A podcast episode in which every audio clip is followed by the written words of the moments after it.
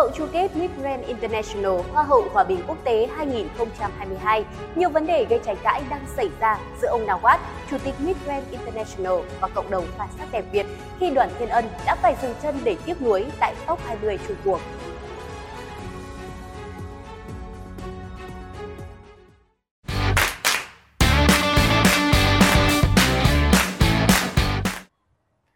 Ngày 26 tháng 10, ông Nawaz, Chủ tịch Midrand International, chia sẻ đoàn Thiên Ân, đại diện đến từ Việt Nam trượt top 10 trong cuộc thi năm nay vì không đáp ứng đủ tiêu chí về hình thể.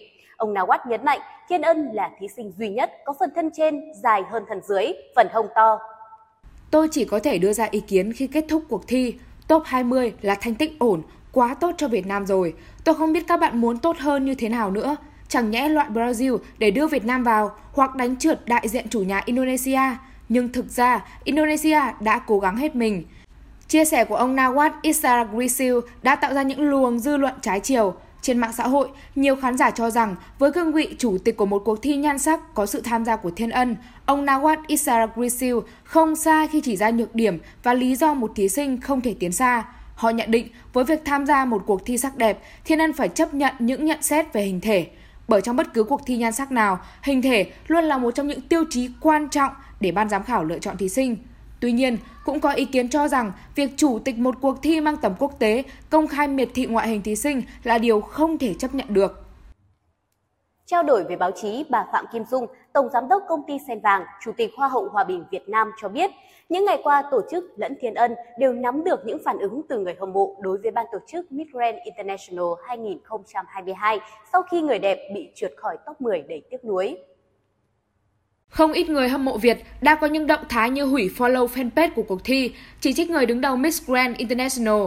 Tôi thấy đây là cảm xúc bình thường của các bạn fan trẻ, bởi các bạn trẻ nên thể hiện cảm xúc vui, giận, đến và đi rất nhanh chóng. Tôi hiểu và chia sẻ với cảm xúc đó. Một số bạn cũng có động thái chỉ trích người đứng đầu cuộc thi. Tôi nghĩ chúng ta nên bình tĩnh và hiểu rằng ban tổ chức nào cũng sẽ cố gắng làm hết trách nhiệm của mình. Tuy nhiên, phản ứng của mỗi người có thể sẽ khác nhau. Có những người sẽ nói ngay những điều họ suy nghĩ, nhưng người khác sẽ bình tĩnh đón nhận phản ứng của dư luận, bà Phạm Kim Dung chia sẻ. Trả lời phỏng vấn báo Tiền Phong, chuyên gia tâm lý cuộc sống Hiền Nguyễn cho rằng những lời giải thích của ông Nawat thể hiện bản thân ông là người vụng về, kém sang trọng trong cách giao tiếp và không có khả năng xử lý truyền thông. Chị Hiền, quan điểm câu trả lời của Nawat Isaragrisil có phần đôi co, thách thức, giọng điệu đanh đá, làm giảm giá trị của chính ông vào cuộc thi Miss Grand International. Câu trả lời thiếu chuyên nghiệp và mang tính miệt thị thí sinh đã làm giảm độ uy tín của một cuộc thi lớn, nữ chuyên gia nói.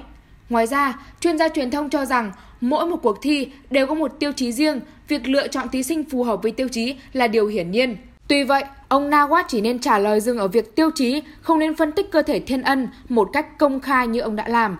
Nếu Thiên Ân không đáp ứng được tiêu chí, Thiên Ân sẽ phải đối mặt với kết quả. Đó là điều mà ai cũng thấy. Là người đứng đầu tổ chức, ông Nawat không thể thẳng thừng nói về khuyết điểm cơ thể của một thí sinh như vậy. Chuyên gia khẳng định, khi được hỏi về cách phản ứng của khán giả Việt, chuyên gia cho rằng việc Thiên Ân không vào top 10 khiến người hâm mộ hụt hẫng là điều dễ hiểu.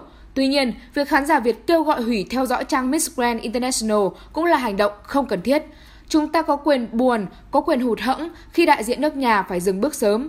Tuy nhiên, không thể vì thế mà nói rằng cuộc thi chọn sai người. Tôi chưa bàn đến hành động của ông Nawat bởi rõ ràng ông đã quá vụng về như tôi nói ở trên, nhưng khán giả Việt cũng không nên làm quá mọi việc, chị Hiền nhận định. Còn nhớ trong bài phát biểu đêm chung kết Miss Grand Việt Nam 2022, Thiên Ân cho biết cô từng có cân nặng gần 80 cân và thường xuyên nhận những lời chê bai, chế giễu, tích cực tập luyện cùng chế độ dinh dưỡng hợp lý. Thiên Ân đã lột xác, tự tin hơn vào chính mình và đăng quang danh hiệu cao nhất cuộc thi Hoa hậu Hòa bình Việt Nam 2022. Chúng ta thường nói về hòa bình, về việc đấu tranh cho một thế giới tốt đẹp hơn. Thế nhưng, hòa bình sẽ không bao giờ được bền vững nếu như vấn đề bạo lực không được giải quyết. Có rất nhiều người vẫn còn nghĩ rằng bạo lực là một cụm từ để chỉ về việc chúng ta tác động vật lý hay làm tổn hại đến ai đó. Nhưng không, bạo lực được chia ra làm rất nhiều loại khác nhau và tôi từng là nạn nhân của bạo lực ngôn từ, của body shaming sau khi tôi tăng cân.